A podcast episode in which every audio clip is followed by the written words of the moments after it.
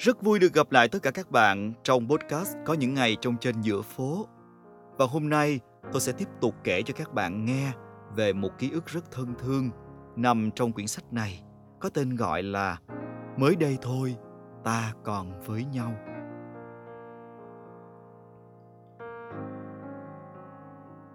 Trong đám bạn thân thời cấp 2 của tôi, Oanh hẳn là đứa bạn kiên cường và giỏi chịu đựng nhất mà tôi từng biết. Tính ra, nó là đứa gắn bó với tôi suốt từ lớp 1 tới lớp 9, chưa năm nào khác lớp. Cả năm còn ngồi chung bàn. Nhà Oanh nằm trong một con hẻm bên kia đường quốc lộ. Má nó mở một tiệm chè, đặt tên là chè hẻm. Chủ yếu là bán cho đám thanh niên và học sinh trong xã. Tôi chơi với Oanh bao nhiêu năm, thì cũng đồng thời là khách ruột của tiệm chè bấy nhiêu năm. Ba Oanh mất lúc Oanh học xong tiểu học, để lại cho má nó tiệm chè và ba đứa con. Oanh là chị cả, Vậy nên mới 10 tuổi, Oanh đã ra dáng người lớn, cùng má lo cho hai đứa em nhỏ xíu và cặm cụi bên tiệm chè nuôi sống cả nhà. Sáng sớm chừng 4 giờ, nó đã dậy nạo dừa, ngâm đậu, xay bột, rửa khuôn.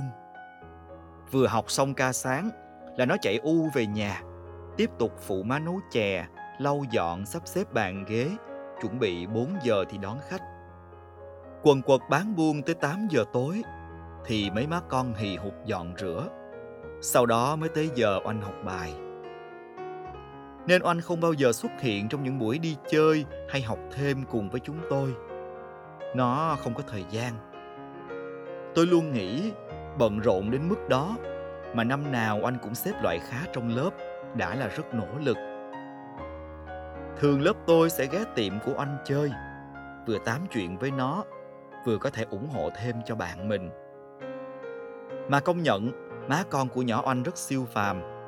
Có hai người lui cui vậy mà chiều nào cũng dọn ra hơn chục nồi chè đủ loại. Rồi còn rau câu, bánh flan, bánh chuối hấp, bánh bò. Mỗi lần chúng tôi hỏi, anh chỉ cười hì hì. Làm riết rồi quen à, mà người giỏi là má tao á, chớ tao phụ phợ thêm thôi. Tiệm chè hẻm là tâm huyết của mấy má con oanh. Nhờ có nó mà cuộc sống gia đình được trang trải. Mấy chị em nó được đi học đầy đủ. Năm tôi và Oanh học lớp 9, hai đứa em của Oanh cũng lần lượt lên lớp 4 và lớp 6. Mà đứa nào cũng giống Oanh, biết nghĩ và phụ má từ rất sớm. Cứ đi học về là cả nhà lại miệt mài cùng nhau bên tiệm chè nhỏ. Có lẽ cuộc sống khó khăn đã khiến mấy chị em oanh sớm ý thức được sự tự giác và kiên cường, luôn biết yêu thương nương tựa vào nhau, chẳng bao giờ thấy cãi nhau một tiếng mà hơn hết, oanh cũng nhận ra sức khỏe má nó dạo này yếu đi nhiều khuya nào má nó cũng ho, có đợt còn ho ra máu đi khám mấy bận rồi uống thuốc cả năm mà vẫn không thấy thuyên giảm được mấy phần ở ngoài bệnh viện, bác sĩ họ nói má oanh phải tịnh dưỡng nhiều, tránh lao lực, thức khuya dậy sớm thường xuyên. Nên từ cuối năm lớp 8, oanh đã chính thức trở thành bếp chính để má nó có thời gian nghỉ ngơi. Nó cũng bớt nấu lại vài món chè để có thời gian chăm sóc má và lo chuyện học hành. Chuẩn bị thi tốt nghiệp cấp 2 rồi. Nói gì nói cũng không thể coi thường được nếu anh mà đổ bệnh nữa, chẳng những chuyện học hành uổng công, mà quan trọng hơn là không còn ai gánh vác được chuyện gia đình. Nó hiểu điều đó nên lúc nào cũng cố gắng suy tính từng chút, từng chút một. Lớp tôi đứa nào cũng thương oanh nên miễn hết cho nó mấy hoạt động trực nhật, tham gia các phong trào ngoài giờ. Biết oanh không có điều kiện và thời gian đi học mấy lớp luyện thi tốt nghiệp nên chiều chiều nhóm tụi tôi hay ghé nhà hướng dẫn thêm cho nó. Con nhỏ mừng hết biết. Canh lúc nào vắng khách là lấy sách vở ra ngồi học hành nghiêm túc. Nó nói với tôi, kiểu gì cũng phải ráng thi tốt nghiệp điểm kha khá một chút để cấp 3 được vô trường công lập. Chứ học trường tư, chắc má nó đóng tiền học không nổi. So về sự quyết tâm và nỗ lực với Oanh, tôi luôn tự thấy mình kém xa. Tôi cảm thấy con nhỏ bạn của mình làm gì cũng phải phấn đấu gấp đôi gấp ba người khác. Có điều anh chưa bao giờ than vãn hay trách cứ gì gia đình. Nó biết má nó đã vất vả cả đời để lo lắng cho mấy chị em. Nó nhận ra điều đó khi thấy má nó ngồi trầm ngâm, cẩn thận đếm từng đồng tiền lẻ để hôm sau đưa nó đóng tiền học. Là khi nó phát hiện ra mỗi lần ho, má nó đều cố gắng bụm miệng thiệt chặt, sợ mấy chị em nó nghe thấy giật mình giữa đêm. Lúc nào má nó cũng nghĩ chị em nó thiệt thòi hơn người khác khi mất cha từ sớm. Nên có bao nhiêu sức lực bà dồn hết để lo lắng và bù đắp. Cả một quãng đời má oanh vừa làm cha vừa làm mẹ đã hết lòng hết dạ vì gia đình. Oanh luôn coi má như thần tượng. Nhưng rồi, thần tượng của oanh đã ra đi, rất vội. Trước ngày thi tốt nghiệp của oanh chưa tới một tuần. Bác sĩ nói bệnh lao phổi của má oanh đã tới thời kỳ cuối, chuyển biến quá nhanh do thời gian trước đó không chuyên tâm điều trị. Kỳ thi năm đó, oanh đã không thể tham gia cùng với chúng tôi. Có những dự định và ước mơ buộc lòng phải gian dở, dù có đi sắp hết hành trình.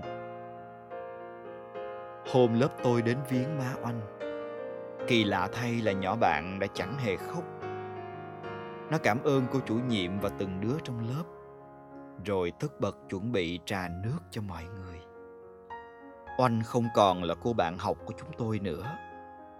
Trước mắt chúng tôi, Oanh như một người trưởng thành, điềm tĩnh và nén hết những đau thương vào trong.